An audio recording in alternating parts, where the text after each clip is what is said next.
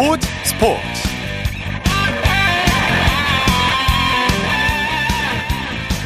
여러분 안녕하십니까 아나운서 이창진입니다 오늘은 한국 배드민턴의 날이라고 해도 과언이 아닐 것 같습니다 여자 복식의 간판 김소영, 공용조가 세계 최고권위 대회인 전용 오픈 배드민턴 선수권 대회에서 우승을 차지했는데요. 6년 만에 처음 나온 금메달이라 더 값지고 의미가 있습니다. 또 여자 단식과 복식에서도 승전보를 전해왔는데요. 지난 대회 준우승을 차지했던 안세영 선수도 아, 여자 단식 정상을 노리고 있고요. 그리고 조금 전에 들어온 소식인데요. 혼합복식 서승재 최유정조는 은메달을 따냈다는 소식이 들어와 있습니다.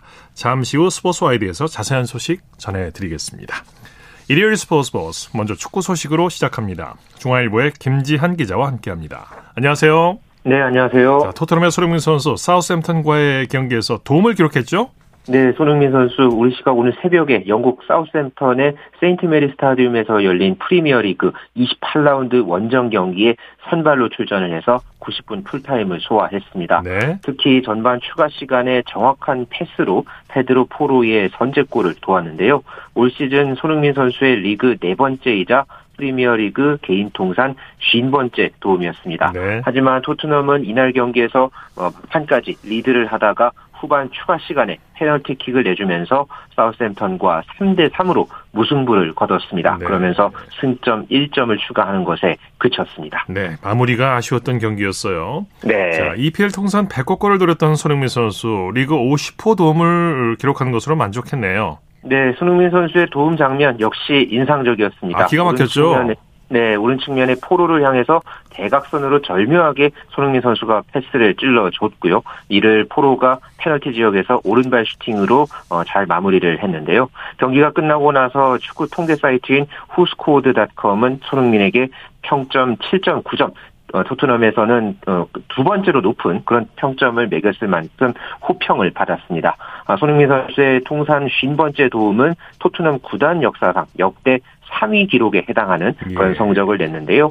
앞서서 데런 앤더튼이 68 개 도움 그리고 크리스티안 에릭센 선수가 62개 도움을 어, 기록을 하면서 손흥민보다가 더 많은 그런 어떤 기록 어, 도움 기록을 어, 이어왔습니다. 만약에 네. 손흥민 선수가 남은 경기에서 이 프리미어리그 경기에서 한 골을 더 넣게 된다면 토트넘 구단 최초로 프리미어리그 통산 100골 50개 도움을 기록하게 됩니다. 네, 이제 뭐 A매치 기간 A매치를 치르고 나서 이제 100골을 기대를 해보겠고요. 네. 토트넘 입장에서는 이 두 골 차로 앞서가다가 3대3 무승부를 겪었단 말이에요. 참 아쉬운 그렇죠. 경기였어요. 네, 이 특히나 이 상대팀이 최하위 팀, 이 사우스햄턴과의 경기였고 여기서 어, 겨, 겨뤘던 이 경기의 결과가 무승부로 끝났기 때문에 토트넘에게는 여러 가지로 아쉬운 그런 결과였습니다. 네. 이번 어, 경기로 토트넘은 4위를 지키기는 했습니다만은 두 경기를 덜 치른 5위 뉴캐슬과의 승점 차가 단 2점 차까지 예. 쫓기게 됐고요. 역시 이 토트넘과 아, 이제 경기 수가 이제 더 적은 이 맨체스터 유나이티드를 넘지 못했던 이 상황도 좀 네. 아쉬웠습니다. 네. 예, 그랬기에 경기가 끝난 뒤에 이 콘테 토트넘 감독은 어, 선수들을 향해서 아주 이례적으로 맹 네. 비난하는 그런 어. 기자회견을 했는데요. 서로를 도우려 하지 않고 마음을 주지 않는 선수들이 보인다. 이런 예. 정신력과 태도로는 싸울 수 없다라고 어, 강도 높게 비난했습니다. 네. 어, 이런 어떤 모습을 뭐 두고서 영국 내에서는 이 콘테 감독의 최근 이 토트넘을 구단을 향한 불편한 신경을 이번 기자회견에서 적나라하게 드러냈다 이런 예. 평가가 쏟아졌습니다. 감독 입장에서도 좀 화가 날 만한 게 3위로 올라설 수 있는 경기였는데 네.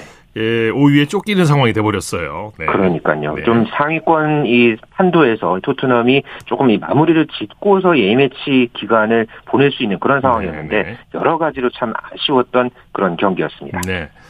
자, 스코틀랜드 셀틱의 오현규 선수 기분 좋은 리그 2호 골을 터뜨렸죠. 네, 하이버닌과의 이 홈 경기에 셀틱의 오현규 선수가 어, 교체 투입이 돼서 또다시 아주 기분 좋은 골 소식을 전해왔습니다. 후반 36분에 다이빙 헤딩으로 결승골을 터뜨리면서 셀틱의 3대1 역전승을 안겼는데요.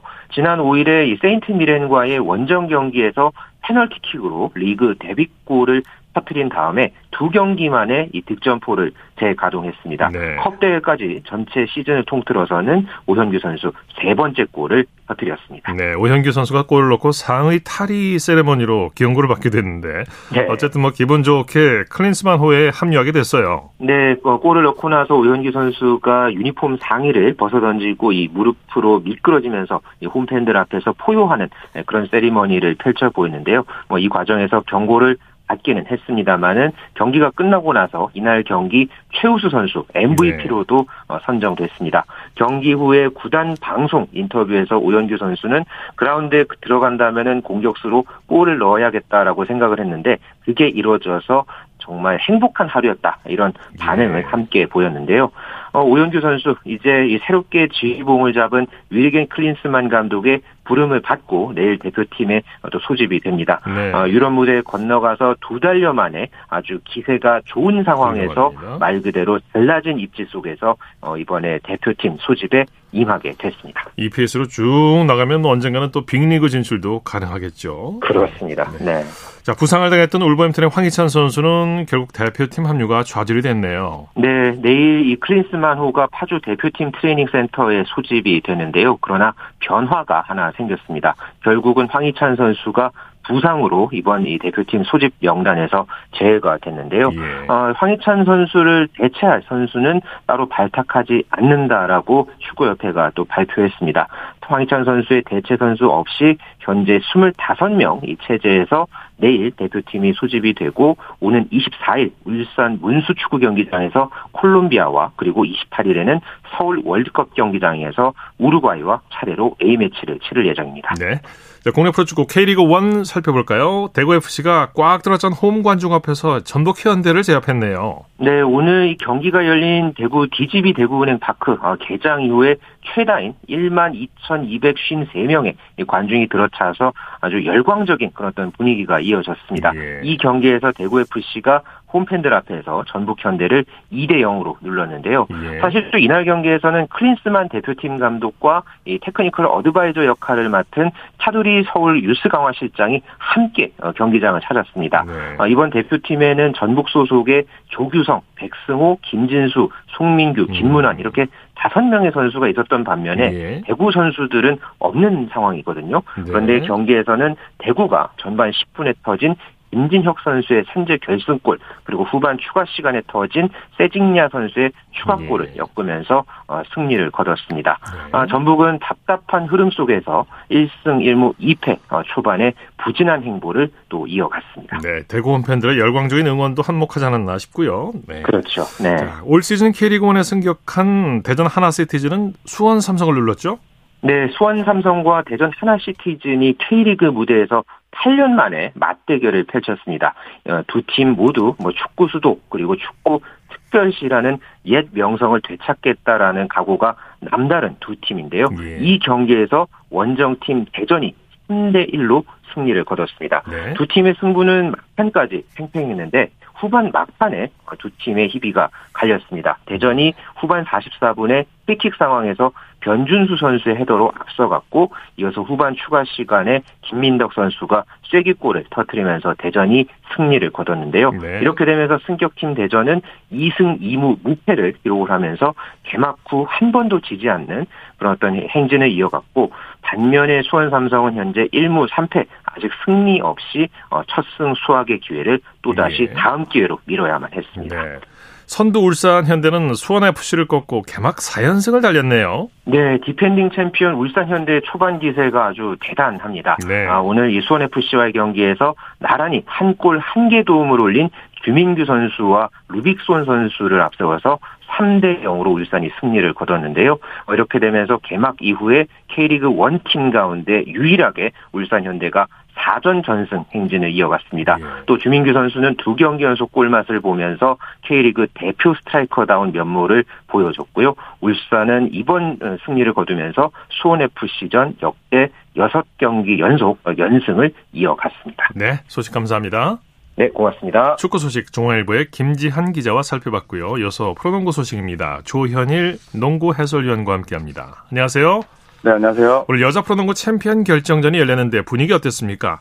네, 분위기 아주 뜨거웠습니다. 오늘 아산에서 여자 프로농구 챔피언 결정전 1차전이 열렸습니다. 네. 아주 열광적인 분위기 속에 우리은행과 BNK가 치열한 대결을 펼쳤는데요.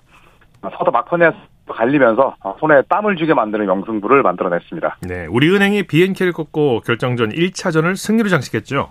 네, 그렇습니다. 우리 챔피언 결정 1전 승리로 5년 만에 챔피언 결정전을 우승을 향한 예, 순항을 시작했습니다. 예. 아, 우리은행은 홈에서 열린 여자 프로농구 챔피언 결정전 1차전 BNK와의 경기에서 62대 56으로 이기면서 5전 3선승제에서 1승을 먼저 따내게 됐습니다.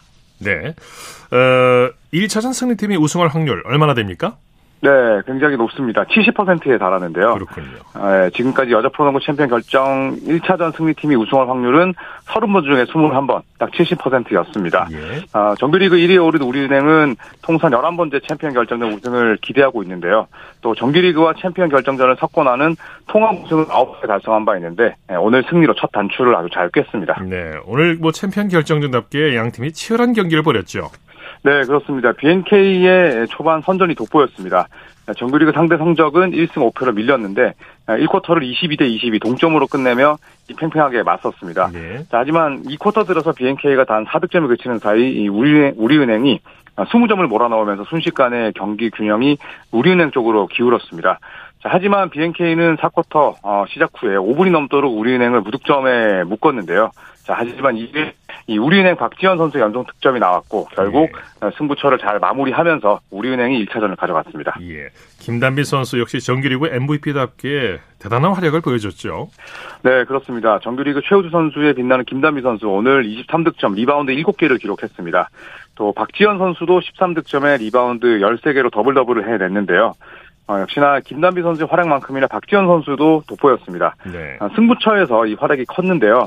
특히나 동점으로 어, 팽팽히 맞서던 후반 막판 이 귀중한 골밑 득점을 넣었고요. 또 이어 자유투로도 한 득점, 1득점을 추가했습니다. 아, 팀 승리에 큰 힘을 보탠 김단비와 박지현 선수 덕분에 에, 우리은행이 기선을 잡을 수 있었습니다. 네, 위성호 감독, 우리은행 위성호 감독 1차전을 이겼는데 뭐 기분이 별로 좋지 않다. 뭐 이렇게 얘기를 했는데 그 이유가 뭘까요? 네, 우선 뭐 후반전에 많이 따라잡힌 부분 때문이었던 것 같습니다. 어, 유성호 감독은 경기가 끝나고 나서 전반전에만 경기를 한 것 같다. 체력 조절을 하면서 이길 수 있다고 봤는데 네. 이거 내 오판이었고 후반을 너무 못했다. 감독 입장에서 어, 이로 인해서 김단비나 박혜진 선수를 40분 가까이 뛰게 한 게 조금 언짢은 부분이다라고 말을 했습니다. 뭐 하지만 승리는 우리은행의 몫이었고요. 어, 오늘 승리로 위성호 감독은 이 챔피언 결정전 16승을 기록하면서 아, 임달식 전 감독의 챔피언 결정전 최다승 동률에 오르게 됐습니다. 네. 남자 프로농구 살펴보죠. SK 상승세가 대단하네요. 삼성을 꺾고 5연승을 거뒀죠. 네, SK가 연승 행진 이어갔습니다. 아, 서울 SK는 잠실에서 열린 삼성과 맞대결에서 자밀 워니 김선형, 최부경, 또 허일영 선수의 활약을 묶어서 78대 72로 이겼습니다. 네. 어, SK는 오늘 승리와 함께 5연승을 달리면서 32승 18패를 기록하게 됐고요. 어, 2위 창원 LG를 한 경기 차이로 추격하게 됐습니다. 네. 반면 삼성은 연패 탈출에 실패하며 4연패 늪에 빠졌습니다. 네. 선수들의 활약 자세히 전해 주시죠. 네, 오늘 자밀 워니가 26득점 그리고 double double을 곁들이면서 맹활약했습니다. 어, 덕분에 SK는 최근 5경기 연속 10득점 이상 끌려가다 역전승을 따내는 엄청난 뒷심을 발휘하게 됐고요.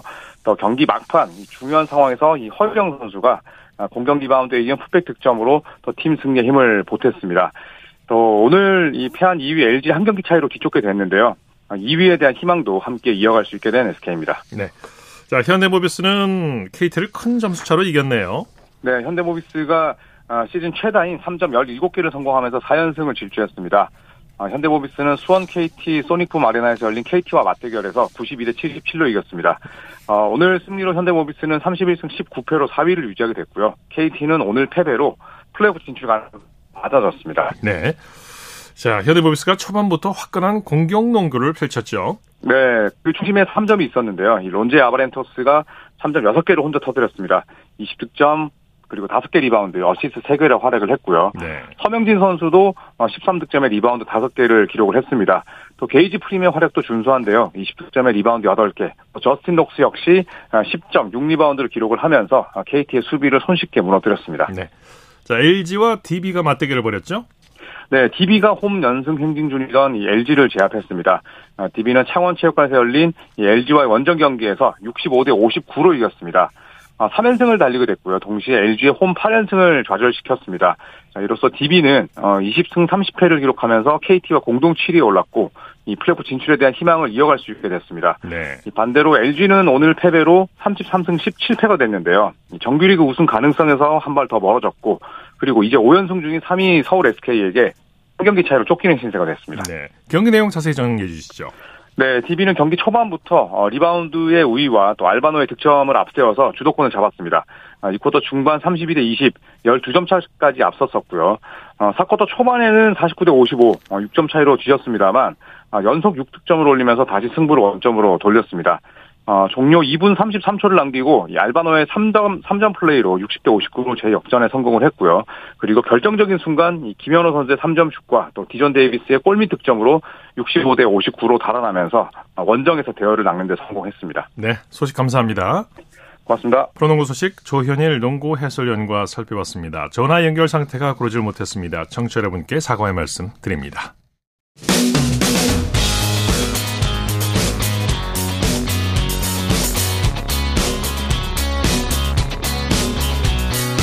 따뜻한 비판이 있습니다. 냉철한 분석이 있습니다. 스포츠 스포츠 일요일 스포츠 스포츠 생방송으로 함께하고 계십니다. 9시 36분 지나고 있습니다. 이어서 프로배거 소식입니다. 스포츠 동아의 강산 기자와 함께합니다. 안녕하세요. 네, 안녕하세요. 오늘 뭐 경기장 분위기 후끈 달아올랐다가 그죠? 네, 오늘 정규 시즌 마지막 경기였습니다. 날씨도 좋았고 많은 팬들이 체육관을 찾았는데요. 여자부 경기가 열린 인천에는 6,110명의 아, 관중이 입장했습니다. 올 시즌 남녀부를 통틀어 최다 관중이었는데요. 네. 홈 경기 매진만 5차례 아. 김연경 선수의 티켓 파워를 확실히 실감했습니다. 대단합니다. 마지막 경기라서 그런지 또 흥국생명이라서 경기라서 그런지 말이죠.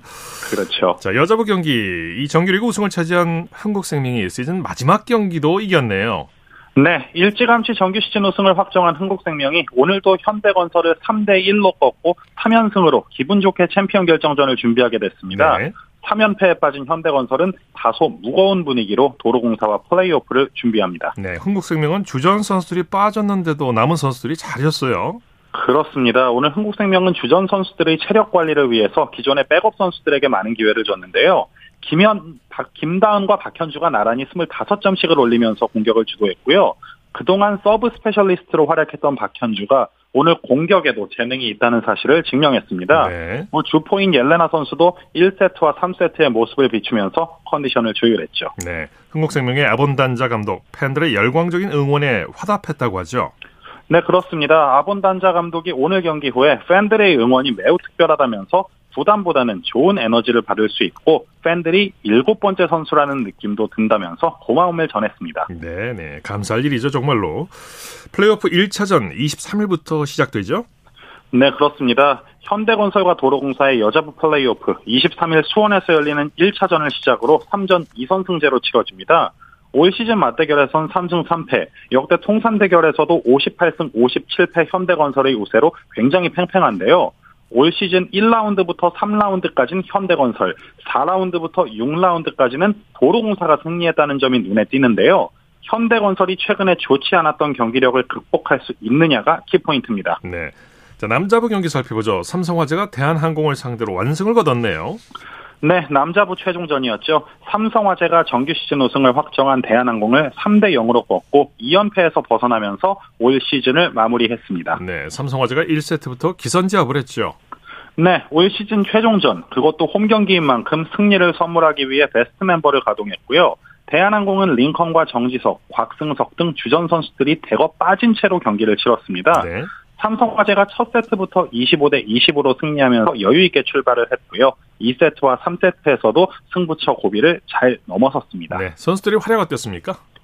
외국인 선수 이크바이리가 블로킹과 서브 1개씩을 포함해 19점, 60.7%의 공격 성공률을 기록했고요. 김정호 선수도 16점의 공격 성공률 65%로 제 몫을 다했습니다. 오늘 64.8%의 팀 공격 성공률, 그야말로 효율적인 배구를 펼친 게 주효했습니다. 네. 정규리그 1위를 확정한 대한항공은 뭐 부담 없이 경기를 한 것 같아요. 그렇습니다. 국내 공격수 임동혁을 주축으로 그동안 많은 경기를 소화하지 않았던 선수들이 감각을 살리는 운영을 했는데요. 뭐 승패와 무관한 상황이었기에 서브 3개와 블로킹 2개 포함 20점을 올린 임동혁의 화력을 확인한 것이 하나의 수확이라고 평가할 수가 있겠습니다. 네. 남자부 이제 정규리그를 마무리했는데 22일부터 포스트 시즌에 돌입하죠. 네, 남자부는 22일 장충체육관에서 열리는 우리카드와 한국전력의 단판제 준 플레이오프를 시작으로 포스트 시즌 여정에 돌입합니다. 24일부터는 정규 시즌 2위 현대캐피탈과 준 플레이오프에서 승리한 팀이 3전 2선승제의 플레이오프를 치르고요. 대한항공과 플레이오프 승리팀 간의 5전 3선 승제 챔피언 결정전은 30일에 막이 오릅니다. 네, 소식 감사합니다. 고맙습니다. 프로배구 소식 스포츠 동아의 강산 기자와 함께했고요. 이어서 한 주간 이슈가 됐던 스포츠계 소식을 집중 분석해보는 최동호의 스포츠 칼럼 시간입니다. 월드 베이스볼 클래식 WBC에서 우리 대표팀이 기대에 미치는 예, 미치지 못하는 성적과 경기력을 보여줬는데요. 이 한국야구위원회 KBO가 지난 16일 사과문을 발표했습니다. 스포츠 평론가 최동호 씨와 함께 이 얘기 나눠보겠습니다. 안녕하십니까? 예, 안녕하세요. 자, WBC 부진 관련해서 KBO가 국민과 야구 팬에게 사과를 한 거죠. 어, 예, 그렇습니다. 이 지난 16일 회의였죠. 이 KBO가 사과문에서 이 WBC에서 기대에 미치지 못했다. 국민 여러분과 야구 팬들에게 사과드린다 라고 밝혔고요. 예. 네, 그러면서 어, KBO 리그의 경쟁력과 국가대표팀의 경쟁력 향상을 위한 중장기 대책을 마련하겠다라고 밝혔습니다. 네, 이 WBC에서 워낙 부진하다 보니까 야구인 선후배끼리 설전도 있었고 논란도 많았습니다. 예, 그랬죠. 이 WBO의 사과문 발표가 WBC 부진에 대한 공식적이고 최종적인 야구계의 입장이라고 봐야겠죠. 어, 예, 그렇게 봐야 되겠죠. 어, KBO의 사과문이 이 WBC 부진에 대한 공식적이고 최종적인 야구계의 입장이라고 볼 수가 있고요. 네. 근데 이게 무슨 말이냐면은 이 WBC에서 부진하다 보니까 여러 논쟁들이 많이 있었잖아요. 네. 예, 말씀하신 대로 야구인 선후배끼리 설전도 있었고요. 자, 그런데 이 KBO가 공식적으로 사과문을 발표하고 대책을 마련하겠다 이렇게 밝히면서부터 이 모든 소모적인 얘기들이 소진된다는 뜻입니다. 예. 그러니까 이제는 뭐 비난 비판하는 단계가 아니라 이 발전 방안을 논의하는 단계로 국면이 전환됐다는 거죠. 그래야죠. 예. 이 WBC에서 우리 선수들의 플레이가 많이 실망스러워서 여러 가지 비난과 비판이 많이 있었던 것도 사실이고요. 예. 그런데 또 사실 감정에 치우친 일방적인 비난들도 많이 있었죠. 아, 예, 그랬죠. 그, 그런 이 감정적인 비난과 비판의 주된 핵심은 고액 연봉의 거품 논란이었었거든요. 예. 어, 그러니까 좀 간단하게 말씀을 드리면 뭐, 어, 실력도 없는데 이제 돈만 많이 받는다는 비판이었습니다. 근데 이런 내용을 같은 말이라도 원색적으로 표현하는 글들이 온라인에서 수두룩하게 올라왔었거든요. 네, 네. 어, 뭐, 고액 연봉에 대한 문제 제기 또 불만 있을 수 있습니다. 그런데 이 같은 주장이라도 표현이 달라지면 그냥 감정적인 비난이 될 수도 있는 거고요. 네. 어, 일종의 이 분노라는 감정의 소비 시간을 지나가면서, 어, 그리고 난 뒤에 이제 KBO가 사과문을 발표했는데, 이제 그러면서, 어, 대표팀을 질타하는 시간이 마무리가 되고, 미래를 논의하는 그런 국면이 지금서부터 시작된 거라고 어, 볼 수가 있겠죠. 네, 팬들 입장에서는 뭐 그럴 수 있겠습니다만 선수들 예. 입장에서는 큰 상처가 될 수가 있죠. 예. 역시 중요한 건 이제 발전 방안인데요. KBO도 예. 사과문에서 중장기적인 대책을 마련하겠다 이렇게 밝혔죠. 아, 예. 역시 이제 그게 가장 중요하겠죠. 어, KBO는 사과문에서 예, 중장기적인 대책을 마련하겠다라고 밝혔습니다. 아, 그리고 사과문을 발표한 날 실행위원회를 개최하기도 했었거든요. 아, 근데 조금 좀 아쉬운 게, 이날 나온 이 내용들이 야구 발전 대책을 마련하기로 의견을 모았다. 네. 외부 전문가들의 의견을 청취하겠다. 각종 제도를 신설하고 발전 방안을 마련하겠다. 이 정도였었거든요. 네. 근데 너무나 당연한 얘기지 않습니까? 뭐 사실대로 말씀을 드리면 알맹이가 하나도 없는 뭐. 그런 얘기죠. 구체적인 얘기가 없고 예. 뭐 하겠다 이 정도. 네. 예. 근데 발전 방안을 어떻게 마련하겠다는 계획 정도는 이날 나왔어야 되는 거거든요. 그렇죠. 네. 뭐 시간이 많지 않았으니까 뭐 구체적인 실행안은 아직 어렵더라도 어떻게 하겠다면 나왔어야 되는데 예를 들면은 어 뭐 특별위원회를 구성하겠다 아니면 뭐 TF 팀을 구성하겠다 그리고 여기에서 이 발전 방안 마스터 플랜을 언제까지는 만들겠다 그리고 네. 위원장은 누구다 이 정도까지는 나와야지 저는 정상이라고 봅니다. 예. 어, 그래야지 이제 KBO가 1라운드 탈락하고 난 뒤에 충격도 많이 받았구나, 고민도 많이 했구나, 그동안. 이런 게 느껴질 수가 있거든요. 네네. 그냥 이 발전 방안 마련하겠다. 이게 전부였다는 게 좀, 어, 제가 보기엔 좀 아쉬운 대목이죠. 또 시간 지나면 유야무야 될 수도 있을 수도 있고요. 네. 예. 앞으로 이제 KBO가 논의를 해 나가겠지만 대표팀 전임 감독자라든지 고등학교 알루미늄 배트 사용 같은 요구 사항들이 계속 제기되고 있다고 하죠. 어, 예, 그렇습니다. 예, 한국 야구가 이 국제 무대에서 경쟁력을 잃게 된 이유 중에 하나로 고등학교 나무 배트 사용 또 일회성 대표팀 감독 이 네. 부분을 지적하는 분들이 많이 계시거든요. 네. 대표적인 예로 어, 이 KT 이강철 감독이 대표팀을 맡게 되면서 이 대표팀이 KT의 전지 훈련지인 미국 애리조나 투손으로 훈련을 갔다가 예. 한국에 다시 돌아와서 다시 일본으로 출국해가지고 대회 참가했었거든요. 네. 근데 만약에 이강철 감독이 아니라 대표팀 전임 감독이었다면 구태여 미국에 갈 필요는 없었겠죠. 네네네. 곧바로 일본에 가서 일본에서 훈련하고 WBC 준비했을 거고 거기서 대회에 참가했을 수도 있습니다. 이렇게 네. 되면은 결과가 또 어느 정도 달라질 수도 있었겠죠. 네. 알루미늄 배트 사용도 뜨거운 감자가 돼가는 느낌인데요. 고등학교에서 나무 배트를 사용하면서 투수들의 제구력이 떨어졌다 이런 지적도 있는데 나무 배트를 사용할 때 알루미늄 배트를 사용할 때 어떤 차이점이 있는지 좀 설명을 해주시죠. 예, 우선 이제 뭐 다 잘 아시는 것처럼 예, 알루미늄 배트가 나무 배트보다 반발력이 크죠. 네네. 그래서 어느 정도 제대로 맞추면은 공이 더 멀리 나간다는 얘기입니다. 예. 그러니까 투수들로서는 알루미늄 배트가 더 괴로운 거죠. 아. 때문에 알루미늄 배트를 쓰게 되면 이 투수들이 장타 또 홈런을 피하기 위해서 제구력을 더 가다듬어서 던질 수밖에 음, 없다는 아, 그 거고요. 그 네. 예. 어, 또 타자들도 알루미늄 배트를 통해서 어, 어, 장타나 홈런을 자주, 어, 이, 그, 어, 터트리게 되면은, 음. 이 장타나 홈런에 대한 감을 좀 더 가다듬으면서 거포로 성장할 수 있다는 얘기죠. 네네네. 지금 이 KBO 리그에서 거포가 부족한 것도 나무 배트 사용과 연관이 있다는 주장이 제기되고 있는데요. 어, 이 문제들도 아마 좀 진지하게 논의해 볼 필요는 있다라고 봅니다. 네. 여러 가지 논란도 많았던 이번 WBC 이번 기회를 통해서 KBO가 한국 야구의 초석을 좀 마련해 줬으면 좋겠어요. 어, 예, 사실 우리가 2006년부터 한 10년 정도 프리야구 전성기를 맞았잖아요. 네. 이제 그때도 어, 거품이 꼈다. 이 그 몸값 거품이 있다. 선수들 실력 우리가 생각한 정도 아니다. 이런 지적은 많이 있었거든요. 오히려 이번 기회가 한국 야구 다시 한번 되돌아보고 더 네. 발전할 수 있는 초석을 마련하는 계기가 될, 되도록 만들어야 되겠죠. 예, 말씀 잘 들었습니다. 예, 고맙습니다. 최동호의 스포츠 칼럼 스포츠 평론가 최동호 씨와 함께했습니다. 쳤다 하면 홈런이고 슛 골이고 각본 없는 한편의 드라마. 그것이 바로 그것이 바로 손에 잡힌 우승 트로피. 목에 걸린 그 배달 너와 내가 하나 되는. 그것이 바로 그것이 바로 그것이 바로 꿈꾸던 스포츠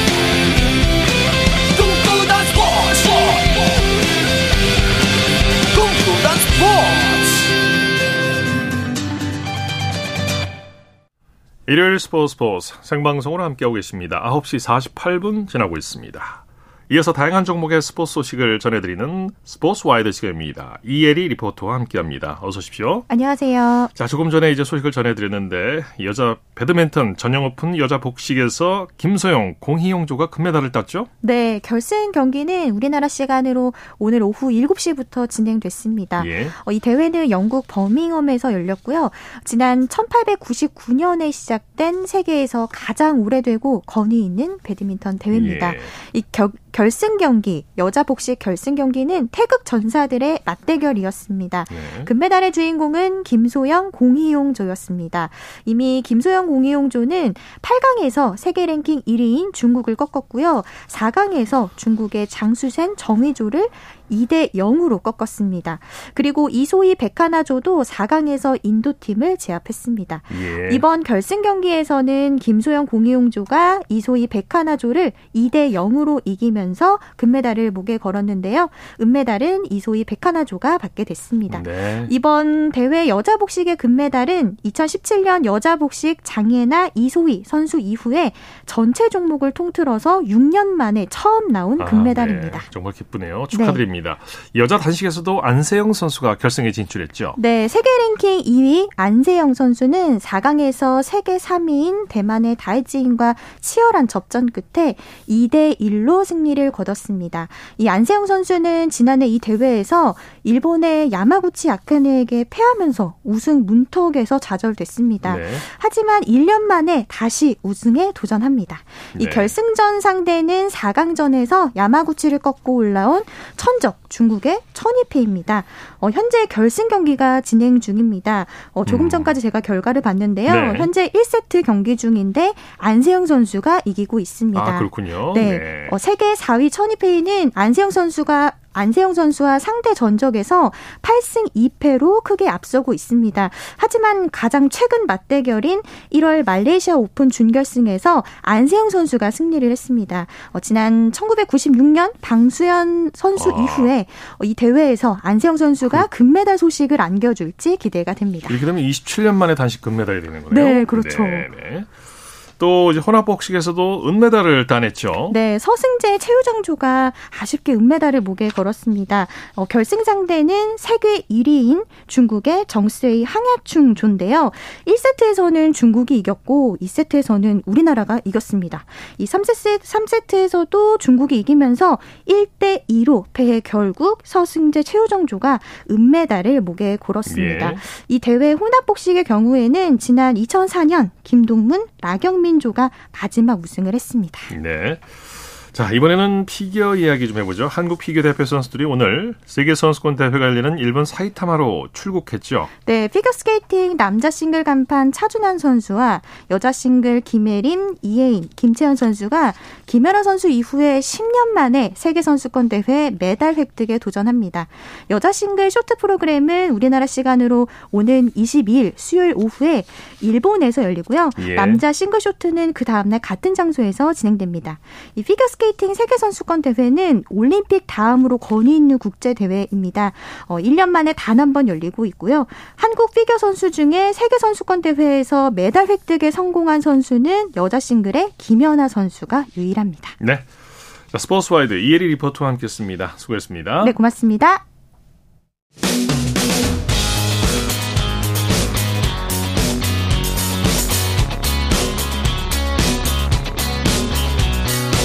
따뜻한 비판이 있습니다. 냉철한 분석이 있습니다. 스포츠 스포츠. 이어서 골프 소식 살펴보겠습니다. 이데일리의 주미희 기자와 함께합니다. 안녕하세요. 네, 안녕하세요. 자, 여자 골프 KLPG 투어 개막전을 앞두고 구단 대항전이 열렸죠? 네, 한국 여자 프로골프 투어 개막이 약 3주 앞으로 다가왔는데요. 네. 오랜만에 국내 여자 선수들이 필드에 나서 골프 팬들도 반가우셨을 것 같습니다. 오늘 전남 여수시의 디오션 컨트리 클럽에서 골프 구단 대항전이 열렸습니다. 작년에 이어 올해로 2회째를 맞았고요. KLPGA 투어를 대표하는 12개 구단의 정상급 선수 40명이 출전했습니다. 예. 오늘 열린 최종 3라운드에서 이소영과 황유민이 조를 이룬 롯데골프단이 이글 1개와 버디 10개를 합작해 12타를 줄였고요. 최종 합계 23언더파 193타로 우승을 차지했습니다. 네네. 이소영 선수는 KLPG 투어 통산 6승을 기록한 중견급 선수인데 오히려 신예 황유민 선수가 당차게 플레이하는 모습이 인상적이었어요. 네, 황유민 선수는 올해 KLPGA 투어에 데뷔하는 새내기입니다. 아마추어였던 작년 NH투자증권 레이디스 챔피언십에서 전년도 상금왕 박민지와 우승 경쟁을 펼치다가 준우승을 기록했는데요. 당시 골프 팬들에게 강렬한 인상을 남겼습니다. 또 작년 11월 시드 순위전을 치러 6위로 통과하면서 올 시즌 KLPGA 투어 시드를 확보했습니다.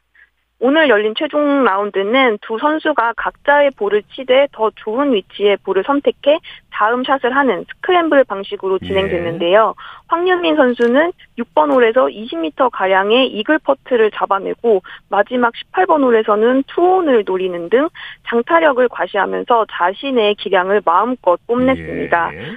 163cm의 크지 않은 체격을 가졌지만 보기와 다르게 260야드를 거뜬하게 때리는 장타자입니다. 네. 워낙 보여준 게 많은 선수여서 올 시즌 KLPGA 투어 신인상 1순위로 꼽히기도 합니다. 네, 네. 스크램블 방식으로 치면 타수는 많이 줄겠네요. 네. 네. 자, KLPGA 투어 개막을 앞두고 선수들이 비시즌을 얼마나 알차게 보냈는지도 어, 이번 대회를 통해서 가늠해 볼 수 있겠어요. 네, KLPGA 투어는 다음 달 6일부터 나흘간 제주 서귀포시에서 열리는 롯데 렌터카 여자 오픈을 시작으로 네. 8개월간의 대장정에 들어갑니다. 이번 대회 결과에 따라 이소영, 황유민 선수의 활약을 기대해도 좋을 것 같고요. 19 언더파로 2위에 오른 김수지와 지한솔 선수도 기대를 모읍니다. 네. 또 박성경, 박지영은 오늘 18개 홀에서 버디만 14개를 합작하면서 공동 3위를 기록했고 또 올 시즌 활약을 예고했습니다. 네. PGA 투어 이제 발스파 챔피언십이 진행, 진행이 되고 있는데 우리 안병훈 선수가 분전하고 있죠. 네, 미국 플로리다주의 이니스브룩 리조트에서 발스파 챔피언십 3라운드가 열렸습니다. 안병훈 선수가 3라운드에서 두 타를 잃고 합계 1언더파 212타로 공동 25위를 기록했는데요. 전날 공동 12위에서 하락한 순위입니다. 하지만 4언더파인 공동 12그룹과 세 타 차여서 마지막 날 결과에 따라 톱10 진입을 바라볼 수도 있습니다. 예. 안병훈 선수는 작년에 2부 투어인 콘페리 투어로 떨어졌다가 다시 시드를 확보해 올 시즌 PGA 투어에 복귀했는데요. 작년 9월 개막전인 포, 포티넷 챔피언십에서 기록한 공동 4위가 유일한 톱10입니다. 우승 경쟁은 애덤 쉔크와 조던 스피스, 토미 플리트우드의 3파전으로 좁혀졌습니다. 예. 쉔크가 8언더파 205타로 단독 선두에 올랐고 스피스와 플리트우드가 한 타 차 공동 2위로 추격에 나섰습니다. 쉔크는 2018년 투어에 데뷔한 이후 아직 우승이 없고요. 스피스는 작년 4월 RBC 헤리티지 이후 11개월 만에 투어 14승에 도전합니다. 네. 늘 세계 랭킹 상위권을 유지하는 플리트우드도 PGA 투어에서는 아직 우승이 아, 없습니다. 플리트우드도 아직 우승이 없군요. 네, 네. 네. 사우디가 후원하는 리브 골프도 내일 우승자가 결정이 되는데 우승하면 상금 52억 원을 손에 넣는다고요? 네, 현재 미국 애리조나의 더 갤러리 골프클럽에서 리브 골프 리그 2차 투손 대회가 열리고 있습니다. 오늘 열린 2라운드까지 마크 리슈먼이 합계 11언더파 131타로 단독 선두를 달리고 있고요. 2위 세르히오 가르시아에 두 타 차로 앞서고 있습니다. 네. 리슈먼은 PGA 투어에서 통산 6승을 거뒀고 PGA 투어 진출 이전에는 한국 프로골프 코리안 투어에서 활동하며 2006년 지산 리조트 오픈에서 우승한 지한파 선수입니다. 그렇군요. 네, 작년 8월에 리브 골프로 이적했고 최고 성적은 태국 대회에서 거둔 13위입니다. 이 대회 개인전에서 우승하면 상금 400만 달러, 한국 돈으로 52억 3천만 원을 받을 수 있습니다. 네, 엄청나군요. 네. 네, 같은 기간 열리고 있는 이 PGA 투어 발스파 챔피언십 우승 상금 약 130, 145만 달러의 두배 이상의 상금입니다. 네, 소식 감사합니다. 네, 감사합니다. 골프 소식 이데일리의 준희 기자와 함께했습니다. 스포츠 스포츠 오늘 준비한 소식은 여기까지고요. 내일은 8시 30분부터 들으실 수 있습니다. 함께해 주신 여러분 고맙습니다. 지금까지 아나운서 이창진이었습니다. 스포츠 스포츠